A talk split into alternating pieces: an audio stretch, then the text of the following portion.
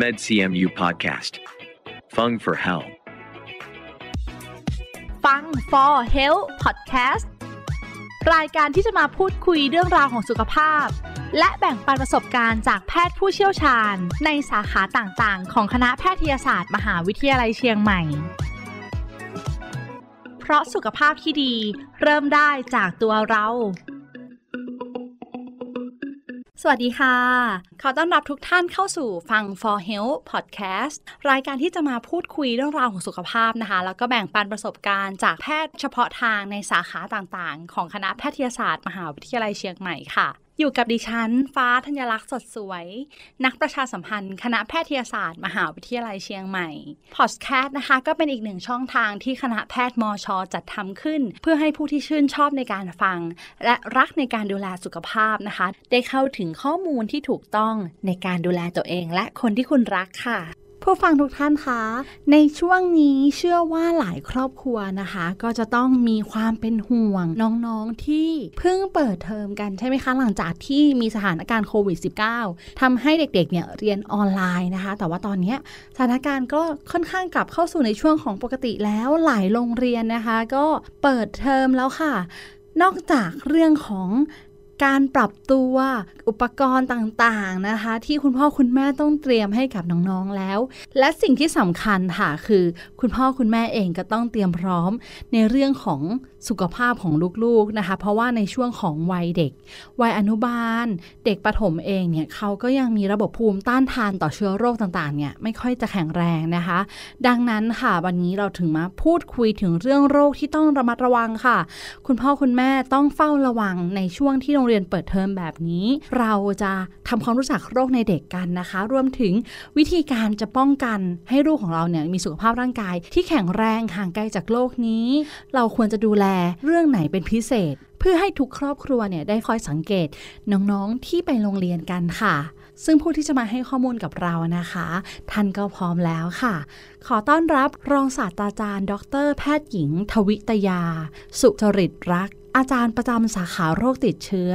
ภาควิชากุมารเวชศาสตร์ คณะแพทยศาสตร์ มหาวิทยาลัยเชียงใหม่ค่ะ สวัสดีค่ะ ค่ะ สวัสดีค่ะ มีเรื่องที่น่าเป็นห่วงเยอะเลยสำหรับช่วงที่โรงเรียนเปิดเทอมแบบนี้ นอกจากเรื่องของโควิด -19 มีเรื่องไหน โรคไหนที่จะต้องคอยระวังอีกบ้างคะ ค่ะ ก็จริงๆ อย่างที่เกริ่นไปนะคะว่าตอนนี้เริ่มกลับมาเรียนที่โรงเรียนเริ่มเปิดภาคเรียนโรงเรียนเริ่มเรียนออนไซต์กันเป็นส่วนใหญ่แล้ว เนื่องจากว่าโรคโควิด -19 เราก็ จะเปลี่ยนผ่านเข้าสู่การเป็นโรคประจำถิ่นนะคะ เพราะฉะนั้นส่วนตัวแล้วก็นักวิชาการหลาย ๆ ท่านก็คิดว่าในอนาคตอันใกล้ หลังจากที่เด็ก ๆ เปิดเทอมกันเนี่ยโรคต่างๆ ที่เคยมีการพบเจอตามฤดูกาลโดยเฉพาะยิ่งในช่วงฤดูฝนก็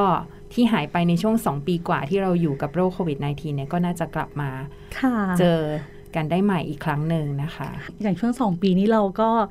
จะได้ยินแต่โควิด -19 และเด็กๆก็ส่วนใหญ่ก็จะเรียนที่บ้านกันเนาะะไม่ได้มาเรียนก็คือเรียนออนไลน์กันเป็นส่วนใหญ่ ก็อาจจะทำให้โรคบางอย่างที่มันเคยเจอ ที่เป็นไปตามฤดูกาลพบในเด็กเยอะ โดยเฉพาะยิ่งช่วงฤดูฝนก็จะหายไป ค่ะ คุณหมอเกริ่นมาถึงตรงนี้แล้ว โรคแรกที่น่าเป็นห่วงเลย พอเด็กๆ ได้กลับไปรวมตัวด้วยกันก็มีโอกาสเป็นโรคอะไรบ้างคะค่ะ โรคแรกก็โรคไข้หวัดใหญ่เลยค่ะ ซึ่งจริง ๆ ตัวโรคไข้หวัดใหญ่เนี่ยมันจะมีความใกล้เคียงกับโรคโควิด -19 ค่อนข้างเยอะเนาะก็คือเขาก็เกิดจากเชื้อไวรัสเหมือนกันนะคะ แต่ว่าโรคไข้หวัดใหญ่เนี่ยมักจะสัมพันธ์กับฤดูกาลก็คือเราก็จะพบเจอในช่วงฤดูฝนสำหรับประเทศไทยนะคะ ค่อนข้างเยอะ ด้วยปัจจัยหลายประการเนาะเรื่องสภาพภูมิอากาศ ที่ฝนตกมีความชื้นเอ่ยแล้วก็เรื่องเนี่ยค่ะเด็ก ๆ เปิดเทอมแล้วก็มีกิจกรรมกลุ่มหรือว่าได้เรียนร่วมกันเนี่ยก็เป็นโอกาสที่จะทำให้เชื้อมันแพร่กระจายได้ง่าย ค่ะไข้หวัดใหญ่เองเนี่ยการป้องกันก็คล้ายๆ กับไวรัสโควิด -19 ใช่ไหมคะ ใช่ค่ะ ก็จริงๆแล้วมันเป็นไวรัสใน ตระกูลที่ใกล้เคียงกันเนาะอย่างไวรัสไข้หวัดใหญ่ คือโรคไข้หวัดใหญ่ก็เกิดจากไวรัสไข้หวัดใหญ่ที่ทำให้ก่อโรคในคนหลักๆ ก็จะเป็นสายพันธุ์ A กับสายพันธุ์ B นะคะ สายพันธุ์ C เนี่ยเจอในคนได้บ้างแต่ว่าเจอได้น้อยมากเนาะส่วนใหญ่ที่หมุนเวียนกันแต่ละปีที่ระบาดทั่วโลกก็จะเป็นไม่สายพันธุ์ A ก็สายพันธุ์ B ซึ่งการติดต่อก็จะเหมือนกับโรคโควิด -19 เลยค่ะ ก็คือ ติดต่อกันทางการไอจามลดการหรือว่าละอองฝอยเสมหะขนาดใหญ่อะค่ะก็คือการที่ผู้ป่วยเนี่ยมีการไอจาม แล้วก็ผู้สัมผัสเนี่ยได้มีการสูดหายใจเอาละอองฝอยเสมหะที่ปนเปื้อนกับเชื้อไวรัสนั้นเข้าสู่ร่างกาย ผ่านทางทางเดินหายใจ นอกจากนั้นก็คือการสัมผัสพวกสารคัดหลั่ง เช่น พวกน้ำมูกหรือน้ำลายของผู้ป่วยที่มีการปนเปื้อนเชื้อไวรัส แล้วก็เราอาจจะไม่ได้ล้างมือให้สะอาด อย่างถูกต้องไม่ได้ใช้แอลกอฮอล์เจล หรือว่าไม่ได้ไปล้างมือตามก๊อกน้ำที่เหมาะสมอะค่ะ ก็ถ้าเกิดว่าเราเอามือนั้นมาแตะปากแตะจมูกเราก็อาจจะทำให้ละอองฝอยเสมหะ ที่มีเชื้อไวรัสปนเปื้อนอยู่นั้นเข้าสู่ระบบทางเดินหายใจของเรา แล้วก็มีการติดเชื้อตามมาได้ค่ะ ค่ะ อาจารย์หมอคะตรงนี้ก็คือ สำหรับเด็กเองที่มีอาการเหล่านี้กลับมาที่บ้าน คุณพ่อคุณแม่จะตกใจว่า เอออาการใกล้เคียงกับโควิด -19 จังเลย ก็คือเราสามารถแยกอาการได้ไหมคะส่วนใหญ่ก็ถ้าเกิดว่ามีการระบาดทั้งสองโรคบางทีอาการบางอย่างก็จะมีความคล้ายคลึงกันเนาะเพราะว่าไวรัสมันก็ติดเชื้อทางทางเดินหายใจ ส่วนบนคล้ายๆกัน อย่างไข้หวัดใหญ่เด็กก็จะมาด้วยไข้สูงเฉียบพลันแล้วก็อาจจะมีอาการ เจ็บคอมีน้ำมูกนะคะ ไอ ซึ่งก็แยกไม่ได้จากโควิด -19 สายพันธุ์โอไมครอนในปัจจุบันนะคะ แล้วก็สำหรับไข้หวัดใหญ่เองก็อาจจะมีอาการอื่นๆ เช่น ปวดเมื่อยกล้ามเนื้อ ปวดเมื่อยเนื้อตัวค่อนข้างเยอะนะคะ แล้วเด็กบางคนก็อาจจะมีเบื่ออาหารคลื่นไส้อาเจียนหรือว่าถ่ายเหลว ซึ่งอาการพวกนี้เราก็เจอได้ในโรคโควิด -19 เช่นเดียวกัน เพราะฉะนั้นตอนที่ถ้าเจอเนี่ยก็ต้องอการช่วยแยกโรคเนี่ยก็คือการ ระบาดวิทยาด้วยค่ะว่าในช่วงนั้นเนี่ยอะไรระบาด หรือว่ามีเด็กที่ป่วยที่โรงเรียนหรือที่บ้านเองเนี่ยที่เด็กคนนี้ไปสัมผัสเนี่ยเป็นโรคอะไร อันนี้ก็จะช่วยพอบอกได้ นอกจากนั้นก็มีการตรวจทางห้องปฏิบัติการที่อาจจะพอช่วยแยกโรคได้ว่าจะเป็นโรคโควิด -19 หรือว่าจะเป็นโรคไข้หวัดใหญ่ค่ะ เรื่องของโรคไข้หวัดใหญ่ เด็กเอง หรือว่าคุณพ่อคุณแม่เองเนี่ยเขาสามารถป้องกันลูกจากโรคนี้ได้ยังไงบ้างคะค่ะ เนื่องจากว่ามันเป็นโรคไวรัสที่ติดต่อทางระบบทางเดินหายใจเหมือนกันเนาะอย่างที่บอกไปว่าสัมผัสสารคัดหลั่งจากผู้ป่วย หรือว่าการไอจามลดกัน เพราะฉะนั้นการป้องกันก็ไปด้วยกันเลยค่ะ ทั้งโรคไข้หวัดใหญ่กับโรคโควิด -19 ก็คือป้องกันด้วยวิธีเดียวกัน ก็คือการสวมหน้ากากอนามัยนะคะ ก็จะช่วยป้องกัน การสูดดมเอาฝอยละอองเสมหะขนาดใหญ่ที่มีเชื้อไวรัสปนเปื้อนอยู่ได้นะคะอันดับที่ 2 ก็คือการล้างมือให้สะอาดอยู่เสมอ ซึ่งเชื้อไวรัสไข้หวัดใหญ่หรือแม้กระทั่งเชื้อไวรัสโควิด -19 เองเนี่ยไม่ได้เป็นไวรัสที่ทำลายยากมากนักนะคะ การใช้แอลกอฮอล์เจลรับ หรือว่าการล้างมือด้วยน้ำสะอาดอย่างถูกวิธีด้วยเวลาที่เหมาะสมเนี่ยก็สามารถที่จะกำจัดเชื้อไวรัสออกไปจากมือเราได้ค่ะค่ะอาจารย์หมอคะขอถามข้อมูลเพิ่มนิดนึงสำหรับวัคซีนไข้หวัดใหญ่เองเนี่ยเด็กอายุเท่าไหร่ที่ควรจะได้รับคะแล้วเป็นนโยบายของทุกโรงเรียนด้วยหรือเปล่าอย่างเงี้ยค่ะค่ะ ก็คือจริง ๆ แล้ววัคซีนไข้หวัดใหญ่ ก็คือฉีดได้ตั้งแต่เด็กอายุ 6 เดือนขึ้นไป โดยที่ถ้าเป็นการฉีดครั้งแรกของชีวิตเนี่ย ในเด็กที่ต่ำกว่า 9 ปีเนี่ยเราจะแนะนำให้ฉีด 2 เข็มห่างกันอย่างน้อย 4 สัปดาห์ แล้วก็ในปีถัดๆไปก็คือฉีดปีละ 1 เข็ม เพราะว่าสายพันธุ์ของไข้หวัดใหญ่ ก็จะมีการเปลี่ยนแปลงทุกปีนะคะซึ่งในอนาคตเราก็เชื่อว่าโรคโควิด -19 ก็อาจจะคล้ายๆ กับโรคไข้หวัดใหญ่ที่ สายพันธุ์ของไวรัสมันก็มีการกลายพันธุ์ไป เราก็อาจจะต้องมีการฉีดวัคซีนป้องกันโรคโควิด -19 เป็นประจำทุกปีหรือเปล่า อันนี้ก็มีหลาย ๆ ท่านเริ่มตั้งข้อสังเกตว่าอาจจะเป็นอย่างนั้นเช่นเดียวกันนะคะค่ะก็เป็นเรื่องของโรคไข้หวัดใหญ่ไปแล้วนะคะ นอกจากนี้ยังมีเรื่องไหนโรคไหนที่ยังน่าเป็นห่วงอีกบ้างคะ ก็โรคที่สองที่คิดว่าน่าจะกลับมาในเร็ววันนี้นะคะ ก็คือโรคมือเท้าปากค่ะค่ะ ซึ่งโรคนี้ก็ติดจากเชื้อไวรัสเหมือนกัน แต่ว่าเป็นไวรัสอีตระกูลหนึ่งนะคะ ก็คือเป็นกลุ่มไวรัส ชื่อภาษาไทยก็คือ enterovirus นะคะซึ่งก็จะเป็นไวรัสที่ติดต่อผ่านทางทางเดินอาหารเนาะก็คือการที่เราไปสัมผัสกับอาจจะเป็น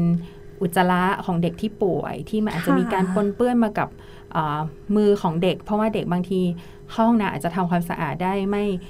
เพียงพอนะคะ แล้วก็หรืออาจจะปนเปื้อนมากับข้าวของเครื่องใช้ที่มีการใช้ร่วมกัน หรือว่าของเล่น ในสถานรับเลี้ยงเด็กที่อาจจะทำความสะอาดไม่สะอาดเพียงพอเนี่ยเชื้อไวรัสก็อาจจะตกค้างอยู่บนสิ่งของเหล่านั้นได้ แล้วก็ถ้าเด็ก คนถัดไปเนี่ยมาสัมผัส แล้วก็ไม่ได้ล้างมือให้สะอาดเนี่ยแล้วก็เด็กๆอะนะคะ บางทีก็เอาของเล่นเข้าปากอืมหรือว่าตัวค่ะมือเองเนี่ยก็อาจจะเอาอมเข้าปาก คือโอกาสที่มีเด็กคนหนึ่งเนี่ยเป็นโรคมือเท้าปากค่ะก็เลยทำให้ในห้องเนี่ยมีใช่โอกาสที่จะเป็นคนติดอีกคนหนึ่งง่ายมากติดกันอย่างเงี้ยค่ะ แต่ว่าไวรัสที่ทำให้เกิดโรคมือเท้าปากเนี่ยจะเป็นไวรัสที่มีความแข็งแรง คือค่ะเมื่อเราเทียบกับไวรัสในตระกูลที่ทำให้เกิดโรคระบบทางเดินหายใจ เช่นไวรัสไข้หวัดใหญ่หรือไวรัสโควิด -19 อันนั้นจะ เป็นไวรัสที่ไม่ได้แข็งแรงมากนะคะ เพราะฉะนั้นเราใช้แอลกอฮอล์เจลรับล้างมือ หรือว่าการล้างมือด้วยน้ำสะอาด ในเวลาที่เหมาะสมเนี่ยก็คือสามารถกำจัดเชื้อไวรัสได้ แต่ว่าค่ะไวรัสกลุ่มเอ่อที่ทำให้เกิดโรคมือเท้าปากเนี่ย เป็นไวรัสที่ค่อนข้างแข็งแรง เพราะฉะนั้นการล้างมือด้วยแอลกอฮอล์เจลจริง ๆ แล้วไม่เพียงพอ ค่ะ กลุ่มนี้ต้องไปล้างมือจริงจังก็คือไปล้างมือแล้วก็ใช้สบู่ฟอกมือให้ให้สะอาดโอ้แบบฟอกสบู่ใช่ร้องเพลงตามช้างที่ช้างช้างใช่ไหมคะ ถึงว่าต้องมีเวลากำหนดด้วยใช่เพราะฉะนั้นก็คือนึกภาพออกว่าล้างเจลอย่างเดียวอาจจะไม่พอไม่พอค่ะเลยสำหรับไวรัสในกลุ่มนี้นะคะกลุ่มค่ะที่ทำให้เกิดโรคมือเท้าปาก ทีนี้โรคเนี้ยเอ่อติดต่อง่ายอย่างที่บอกไปแล้วเนาะเพราะว่าเด็กๆเนี่ยการดูแลสุขอนามัยของเขาเนี่ยถึงแม้เราจะพยายามสอนเนี่ยแต่ว่าด้วยความที่เขาเป็นเด็กอะค่ะเขาก็อาจจะทำได้ในระดับหนึ่งเนาะซึ่งอาจจะไม่ได้เอ่อเพียงพอกับการป้องกันโรค เพราะฉะนั้นเราก็จะเจอทุกๆ ปีก่อนที่จะมีโรค ระบาดโควิด -19 เนี่ยเราก็จะเห็นว่าบางโรงเรียนก็จะถูกปิดไปหนึ่งห้อง ปิดไปชั้นพอรีมียคนหงเป็นหนึ่งคนใช่ก็ต้องปิดห้องปิดชั้น ถ้ามีย่สองใช่ไหคนในห้องเดียวกันก็ปิดห้องเรียนนั้น ถ้าอืมเริ่มมีสองห้องเรียนก็จะต้องปิดชั้นเรียนนั้นเนี้ยค่ะค่ะเพราะว่าโรคมันระบาดเร็วมากเนาะแต่ว่าอาการจริง ๆ แล้วโรคมือเท้าปากเนี่ยเอ่อจะมีอยู่สองกลุ่มนะคะ ก็คือกลุ่มที่ไม่รุนแรง พวกนั้นก็จะมีตามชื่อโรคอะค่ะ มีแผลที่ในช่องปากค่ะแล้วก็มีตุ่มหรือเป็น แผลที่บริเวณฝ่ามือฝ่าเท้านะคะ ซึ่งเวลาเราไปตรวจดูก็จะเห็นครบ ก็น่าจะวินิจฉัยได้ว่าเป็นโรคมือเท้าปากค่ะกลุ่มนี้เนี่ยเหมือนกับอาการเยอะใช่ไหมคะ มีผื่นที่เอ่อฝ่ามือฝ่าเท้า บางคนก็ลามมาที่ข้อศอกข้อเข่าเนี่ยแล้วก็มีแผลในช่องปากซึ่งบางทีก็จะเจ็บมากเหมือนเอาเป็นแผลร้อนใน แต่ว่ามีหลาย ๆ แผล เพราะฉะนั้นเด็กก็อาจจะกินไม่ได้น้ำลายไหลยืด เพราะว่าแค่กลืนน้ำลายลงไปก็ยังเจ็บเนี่ยแต่ว่าจริง ๆ แล้วกลุ่มนี้จะอาการไม่ได้รุนแรงนะคะ เพราะว่า ภาวะแทรกซ้อนที่ไปที่ระบบอื่นเนี่ยจะไม่เยอะ ก็คือเขาจะเด่นเรื่องผื่นเรื่องอะไร แต่ถ้าเป็นอีกกลุ่มหนึ่งซึ่งคือกลุ่มที่อาการไม่รุนแรงเนี่ยจะเกิดจากเชื้อเอนโทรไวรัสกลุ่มที่เรียกว่าคอกซากิไวรัส บางท่านอาจจะเคยได้ยินว่าชื่อคอกซากีไวรัส A16 เนี่ยกลุ่มนี้ไม่ค่อยรุนแรงไม่ค่อยมีภาวะแทรกซ้อน แต่ว่าถ้าเกิดว่าเกิดจากกลุ่มไวรัสอีกตระกูลหนึ่งที่ชื่อว่าเอนโทรไวรัส 71 ซึ่งท่านอาจจะพอคุณช่วงก่อนที่มีเด็กที่ป่วยหนักเสียชีวิตเนี่ยก็เกิดจากไวรัสตัวนี้เนี่ยกลุ่มนั้นเนี่ยอาการผื่นที่ฝ่ามือฝ่าเท้าหรือในช่องปากจะไม่เยอะนะคะ หรือบางคนไม่มีเลย แต่มาด้วยอาการแทรกซ้อนเลยก็คือเยื่อหุ้มสมองอักเสบ สมองอักเสบกล้ามเนื้อหัวใจอักเสบ ซึ่งพวกนี้อาจจะทำให้เด็กเนี่ยมีอาการทางระบบประสาทใช่บางคนก็มาด้วย การเคลื่อนไหวของร่างกายที่ผิดปกติไป ไม่สามารถทรงตัวได้นะคะ บางคนยืนไม่ได้ เดินเซ หรือบางคนก็นั่งไม่ได้ เพราะว่าอ่ารู้สึกว่ามันเกิดความไม่สมดุลของร่างกาย หรือบางคนก็มีไข้สูงแล้วก็ชักความรู้สึกตัวเปลี่ยนแปลงไปแล้วก็เสียชีวิตได้ น่ากลัวนะคะ ฟังใช่ถึงอาการค่ะที่เกิดแต่ละอย่างค่ะ ค่ะ กลุ่มนี้แบบอาการภายนอกก็คือเรื่องผื่นจะไม่ชัดแต่ว่า อาการที่เกิดขึ้นเป็นภาวะแทรกซ้อนกับระบบต่างๆ หรือถ้าเกิดว่าทำให้เกิดกล้ามเนื้อหัวใจอักเสบก็อาจจะเกิดภาวะแบบความาการไหลเวียนของโลหิตล้มเหลวช็อก แล้วก็เสียชีวิตได้เช่นเดียวกันเพราะฉะนั้นโรคนี้จริง ๆ แล้วมันจะมีพาที่น่ากลัวอยู่เหมือนกันนะคะค่ะแบบนี้คุณพ่อคุณแม่ได้ฟังถึงเท่านี้อาจจะแบบตกใจกลัวแล้วค่ะ อาจารย์หมออยากจะแนะนำยังไงได้บ้างคะ ถึงการป้องกันโรคนี้เราจะป้องกันเด็กได้หรอ มันมีวัคซีนเหมือนไข้หวัดใหญ่หรือเปล่า อย่างนี้ค่ะ เราจะต้องให้ความสำคัญในเรื่องนี้ยังไงบ้างคะ ค่ะ เดิมโรคมือเท้าปากเนี่ยเราไม่มียารักษา คือไม่มีเอ่อยาต้านไวรัสเนอะค่ะเหมือนไข้หวัดใหญ่หรือไม่เลิกเหมือนเรื่องโรคโควิด -19 ใช่ไหมคะ แต่ว่าเอ่อปัจจุบันก็ยังไม่มียาต้านไวรัส โดยเฉพาะสำหรับการรักษา การรักษาก็เป็นการประคับประคองตามอาการ ถ้ามีภาวะแทรกซ้อนก็รักษาไปตามนั้นนะคะ ก็อาจจะมียาบางตัวที่สามารถให้ได้ ถ้าเกิดมีภาวะแทรกซ้อนชนิดรุนแรงเนาะแต่ว่าคงไม่ได้กล่าวถึงรายละเอียดในวันนี้ แต่เป็นข่าวดีค่ะว่าในอีกประมาณ 1-2 เดือนข้างหน้าเนี่ยเราจะมีวัคซีนตัวใหม่ล่าสุดโอ้ยอัปเดตมากเลยนะคะ ใช่ค่ะ เพิ่งเปิดตัวไปในประเทศไทยเมื่อวันที่ 6 เดือน 6 ที่ผ่านมานี้เองนะคะ ก็คือเป็นวัคซีนป้องกันโรคมือเท้าปากชนิดรุนแรง ก็คือป้องกัน enterovirus 71 นะคะ ซึ่งเป็นตัวแรกในประเทศไทยที่จะมีใช้ เป็นทางเลือกหนึ่งที่เราจะสามารถป้องกันโรคมือเท้าปากแต่ว่าจะป้องกันได้เฉพาะมือเท้าปากที่เกิดจาก enterovirus 71 ก็คือโรคมือเท้าปากที่มีความรุนแรงสูง แต่ว่าไม่ได้ป้องกันโรคมือเท้าปากที่เป็นชนิดที่ไม่รุนแรงนะคะค่ะ ซึ่งก็เป็นทางเลือกหนึ่งที่เด็กๆที่คุณพ่อคุณแม่คิดว่าแบบไม่อยากให้ลูกตัวเองเสี่ยงกับการเป็นโรครุนแรงเนี่ยก็สามารถที่จะ มีโอกาสที่จะเลือกรับวัคซีนตัวนี้ได้ เป็นข่าวที่ดีนะคะใช่มาฟังถึงท่อนนี้คุณพ่อคุณแม่อุ่นใจขึ้นมาละสำหรับเรื่องของโรคมือเท้าปากที่รุนแรงสำหรับตัวที่ไม่รุนแรงเนี่ยอาจจะยังไม่มีวัคซีนที่ป้องกันได้ แต่ว่าเราก็ป้องกันได้อะค่ะ ก็คือ เรารู้วิธีการติดต่อเนาะว่ามันติดต่อทางการสัมผัส พวกอุจจาระหรือว่าสารคัดหลั่งจากผู้ป่วยที่เกิดจากการที่เราล้างมือไม่สะอาด เพราะฉะนั้นวิธีการง่ายๆอะค่ะก็คือก็ต้องหมั่นล้างมือ แต่อย่างที่บอกว่าไวรัสในตระกูลนี้มันอาจจะมีการทำลายได้ยากกว่าไวรัสในตระกูลอื่นใช่ เพราะฉะนั้นการล้างมือก็จะต้องแบบมีการฟอกสบู่ที่เหมาะสม แล้วก็ล้างในระยะเวลาที่ นานพอสมควรเนี่ยค่ะ ก็เลยเป็นที่มาเนาะหลายครอบครัวรวมถึงโรงเรียนเองก็พยายามปลูกฝังพื้นฐานในเรื่องของการดูแลสุขอนามัย เรื่องของการหมั่นล้างมือหรือการล้างมืออย่างถูกวิธี ให้กับเด็กๆเนี่ยได้เรียนรู้ตั้งแต่วัยเด็กจนถึงผู้ใหญ่เองก็เช่นกันนะคะ เราได้เห็น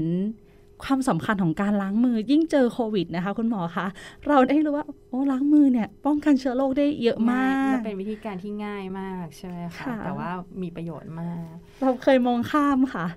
หลายช่วงวัยเองหรือผู้ใหญ่เองอาจจะมองข้ามด้วยซ้ำแต่พอมีโรคโควิด -19 เนี่ยก็ทำให้เราได้กลับมา ดูแลในเรื่องของสุขอนามัยมากขึ้น ไม่เพียงแต่เด็กเท่านั้นนะคะ ก็ในเรื่องของวัคซีนตัวนี้ในอนาคตนะคะ เราอาจจะมาพูดคุยเนาะรออัปเดตถึงวัคซีนเรื่องโรคมือเท้าปาก แล้วก็จะมาเป็น EP ต่อ ๆ ไปนะคะ แล้วก็นอกจากนี้ค่ะคุณหมอคะยังมีโรคอะไรที่ต้องระวังอีกบ้างคะค่ะ โรคที่มากับฤดูฝนหลักๆ เนี่ยนอกจากโรคไข้หวัดใหญ่โรคมือเท้าปากที่เราจะเจอ ก็จะมีโรคกลุ่มที่มากับยุงอะค่ะเนาะนึกถึงไข้เลือดออกเลย ไม่ใช่แค่ในเด็กนะ ผู้ใหญ่ก็มีโอกาสที่ใช่ค่ะอันนี้เจอได้ทุกวัยนะไม่ใช่เฉพาะเด็ก ก็คือเนื่องจากว่าพอหน้าฝนปุ๊บเราก็จะรู้สึกว่ายุงเยอะขึ้นไหมคะเพราะว่ามันเป็นฤดูที่ยุงโดยเฉพาะยุงลายอะค่ะ แพร่พันธุ์ได้ดีเนาะเพราะว่าฝนตกปุ๊บก็น้ำที่ขังตามภาชนะต่างๆเนี่ยที่เราไม่ได้คว่ำหรือทำความสะอาดอย่างเพียงพอเนี่ยก็จะเป็นแหล่งเพาะพันธุ์ของยุงลายนะคะเพราะเมื่อยุงเยอะขึ้น ยุงก็เป็นพาหะนำโรคบางชนิด เช่นไข้เลือดออกไข้ปวดข้อยุงลาย เพราะฉะนั้นเราก็จะเจอโรคสองกลุ่มเนี้ยเยอะในช่วงฤดูฝนค่ะ ค่ะโอกาสที่เราจะโดนยุงกัดเนี่ยเยอะขึ้นแน่นอนช่วงหน้าฝนแบบนี้นะคะ เราเลยได้ยินการรณรงค์ถึงเรื่องอคนในชุมชนช่วยกันทำลายแหล่งน้ำขัง ทุกบ้านให้คอยดูมุมไหนของบ้านที่อาจจะมีโอกาสเป็นแหล่งเพาะพันธุ์ยุงลายนะคะ ตรงนี้ก็เป็นอีกเรื่องหนึ่งที่คุณพ่อคุณแม่สามารถคอยระมัดระวังได้ เราก็เซฟในบ้านก่อนได้นะคะ ค่ะยังมีโรคอะไรที่จะต้องคอยระวังอีกบ้างคะ ก็คือจริง ๆ เราพูดคู่กันไปก็ได้นะคะเรื่องไข้เลือดออกกับไข้ปวดข้อยุงลาย เพราะว่าสองโรคนี้เป็นไวรัสในตระกูลที่ใกล้เคียงกันมากเนาะก็คือเป็นไวรัสที่นำโดยยุงยุงลายเหมือนกัน เหมือนกันใช่ไหมคะเพียงแต่ว่าจริง ๆ แล้วไข้เลือดออกเนี่ยจะเน้นที่ยุงลายบ้านเนาะแต่ว่าไข้ปวดข้อยุงลายก็จะเป็นยุงลายสวนนำเป็นหลัก แต่ว่าจริง ๆ แล้วทั้งสองชนิดก็สามารถนำได้ทั้งสองโรคนะคะสำหรับสายพันธุ์ของยุง อาการก็จะมีความใกล้เคียงกันนะคะก็คือคนไข้ก็จะมาแบบไข้สูงเฉียบพลัน แล้วก็โดยเฉพาะยิ่งไข้เลือดออกนี่ไข้จะสูงลอยเลยเนาะ ถ้าใครเคยเป็นก็จะรู้ว่าไข้สามเก้าสี่สิบสี่สิบเอ็ดองศาได้เลย แล้วก็จะมีอาการแบบอ่อนเพลียค่อนข้างเยอะ ขึ้นไส้อาเจียน ปวดท้อง แล้วก็บางคนก็จะแบบเพลียมาก ทานไม่ได้นะคะแล้วก็ถ้าเป็นไข้เลือดออกเนี่ยบางคนก็จะมีอาการเหมือนกับจุดเลือดออกตามตัวร่วมด้วยเนาะ ค่ะ ส่วนไข้ปวดข้อยุงลายเนี่ยก็ตามชื่อเขานะคะ คืออาการก็จะมีไข้สูงเฉียบพลันเหมือนกัน แต่ว่าอาการจะไม่ได้รุนแรงเท่าไข้เลือดออก แต่อาการเด่นของเขาก็ตามชื่อ คือเขาก็จะปวดข้อเยอะ โดยข้อที่ปวดก็จะเป็นข้อเล็กๆ ตามข้อนิ้วมือ ข้อนิ้วเท้า ข้อมือข้อเท้า แต่ว่าส่วนใหญ่มักจะสมมาตรกันก็คือเป็นทั้งสองข้างไปด้วยกันเนี่ยนะคะซึ่งไข้เลือดออกเองเนี่ยจะมีอาการปวดเมื่อยกล้ามเนื้อได้ปวดข้อได้ แต่ว่ามันจะไม่ได้แบบ มีลักษณะจำเพาะเหมือนกับไข้ปวดข้อยุงลาย ส่วนโรคไข้ปวดข้อยุงลายก็จะไม่ได้รุนแรงเท่าไข้เลือดออกเพราะว่าส่วนใหญ่แล้วเกล็ดเลือดต่ำเล็กน้อยไม่ได้ต่ำมากจนกระทั่งทำให้มีเลือดออกง่ายผิดปกติ ค่ะ อย่างไข้เลือดออกที่มีความรุนแรงก็คือช่วงที่ไข้กำลังลงอะนะคะช่วงไข้กำลังลงใช่ค่ะคือคือช่วงไข้เลือดออกเนี่ย คนไข้จะรู้สึกเพลียหรือป่วยหนักในช่วงที่มีไข้สูงถูกไหมคะแต่ในค่ะความเป็นแพทย์เราจะค่อนข้างกังวลในช่วงไข้ลงมากกว่า เพราะว่า คนไข้บางคนเนี่ยอาจจะเข้าสู่ระยะวิกฤตในช่วงที่ไข้กำลังลงค่ะก็คือว่าจะเป็นช่วงที่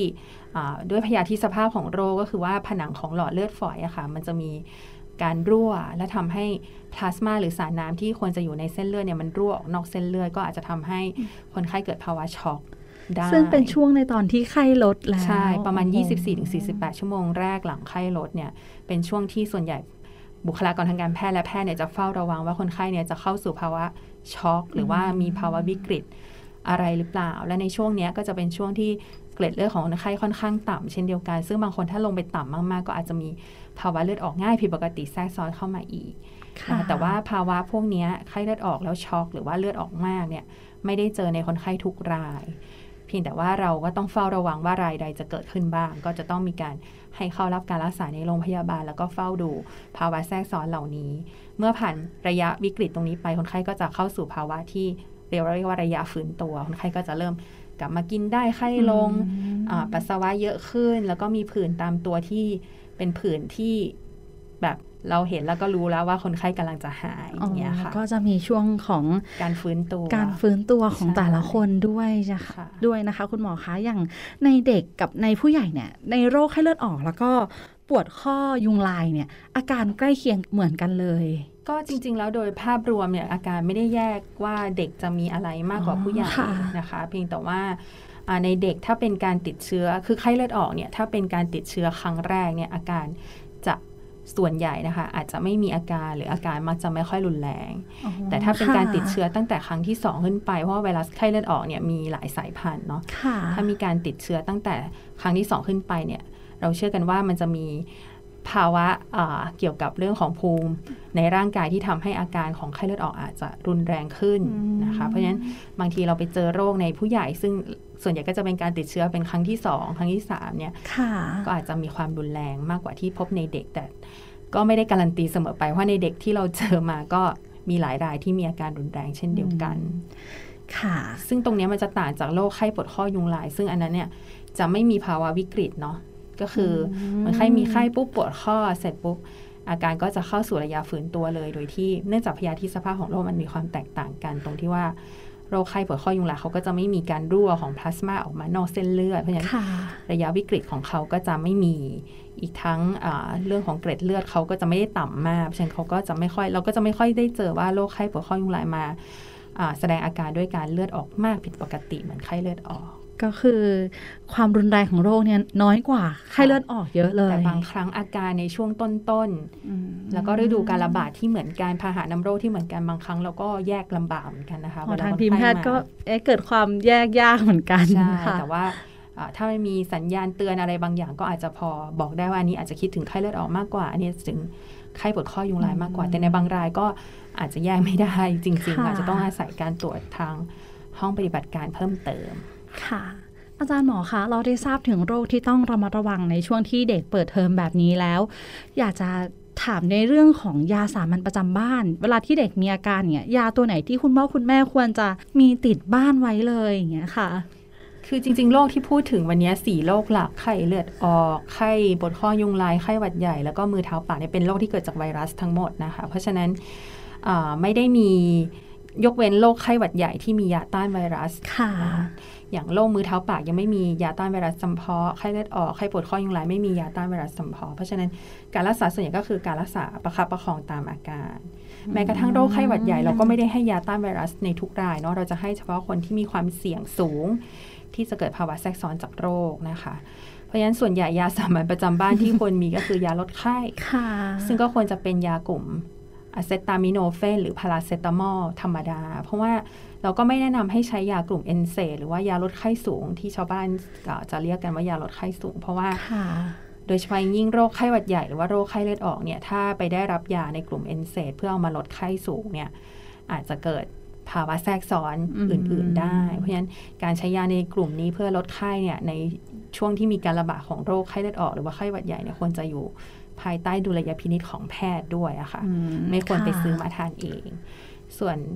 อื่นๆ ก็แล้วแต่อาการนะคะถ้าเพลียมากทานไม่ได้ก็น้ำเกลือแร่อะไรอย่างเงี้ยค่ะ แต่ว่าถ้าเพลียมากๆ แล้วก็ทานไม่ได้เลย แล้วก็มีอาการขาดน้ำมาก อันนี้ก็อาจจะแนะนำให้มาพบแพทย์เพื่อเข้ารับการรักษาในโรงพยาบาล เพื่อเติม น้ำเกลือหรือสารน้ำทดแทนให้เหมาะสมอย่างเงี้ยค่ะ ค่ะ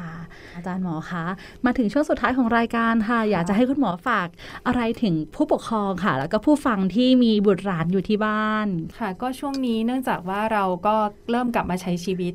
ใกล้เคียงกับชีวิตปกติก่อนที่เราจะพบเจอกับการระบาดของโรคโควิด -19 เนาะค่ะเราเริ่มเอ่อใช้ชีวิตในสังคมมากขึ้น ตัวเด็กๆ ลูกหลานของเราเองก็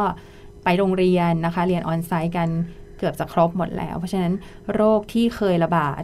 ตามฤดูกาลนะคะ ก็น่าจะเริ่มทยอยกลับมา เพราะฉะนั้นอย่างที่ได้เรียนให้ทราบไปว่าโรคหลาย ๆ โรคการป้องกันมีวัคซีนในการป้องกันโรคเพราะฉะนั้นก็แนะนำให้ไปรับวัคซีนให้ครบตามที่เอ่อแนะนำเนาะถึงค่ะแม้ว่าวัคซีนบางตัวจะยังเป็นวัคซีนทางเลือก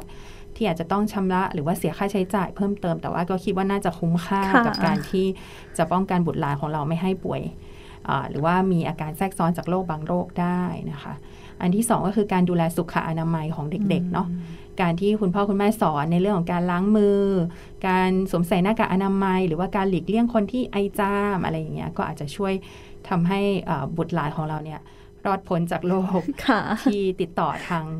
ทางละอองฝอยเสมหะแบบนี้ได้อย่างเงี้ยค่ะค่ะ เชื่อว่าวันนี้นะคะ คุณพ่อคุณแม่อุ่นใจขึ้นเยอะเลยค่ะ เราได้มาพูดคุยกับคุณหมอนะคะ แล้วก็จะนำวิธีการต่างๆ เนี่ยอาจจะมีการโน้ตไว้เลยว่าอันไหนที่ต้องคอยระมัดระวัง แล้วก็ เรื่องของวัคซีนเนี่ยเชื่อว่าจะต้องมีตามต่อกันอย่างแน่นอนเลยนะคะ แล้วก็เดี๋ยวเราจะมาอัปเดตกันให้เรื่อยๆนะคะ วันนี้ต้องขอบพระคุณอาจารย์หมอมากๆ เลยสำหรับเวลาที่คุณหมอสละมาให้มีค่ามากๆเลยนะคะ ผู้ฟังเองรู้สึกว่าวันนี้ต้องเป็น EP ที่ประทับใจมากๆเลยต้องขอบพระคุณอาจารย์หมอมากเลยนะคะค่ะสวัสดีค่ะ สวัสดีค่ะ และขอขอบคุณผู้ฟังทุกท่านที่อยู่ด้วยกันตรงนี้ค่ะ นอกจากนี้นะคะ ผู้ฟังยังสามารถติดตามข่าวสารของคณะแพทยศาสตร์ มหาวิทยาลัยเชียงใหม่ ได้อีกหลากหลายช่องทางค่ะ ไม่ว่าจะเป็นบนเว็บไซต์ Facebook YouTube Twitter Telegram Instagram Podcast เพียงพิมพ์คำที่ช่องค้นหาว่า med cmu นะคะ med cmu เพียงเท่านี้ค่ะ ก็จะมีข้อมูลเกี่ยวกับการดูแลสุขภาพอีกมากมายเลยค่ะ สำหรับวันนี้นะคะ ต้องลาทุกท่านไปก่อน ครั้งหน้าจะเป็นเรื่องอะไร อย่าลืมติดตามกันต่อนะคะ สวัสดีค่ะ MedCMU Podcast. Fung for Health. เพราะสุขภาพที่ดี เริ่มได้จากตัวเรา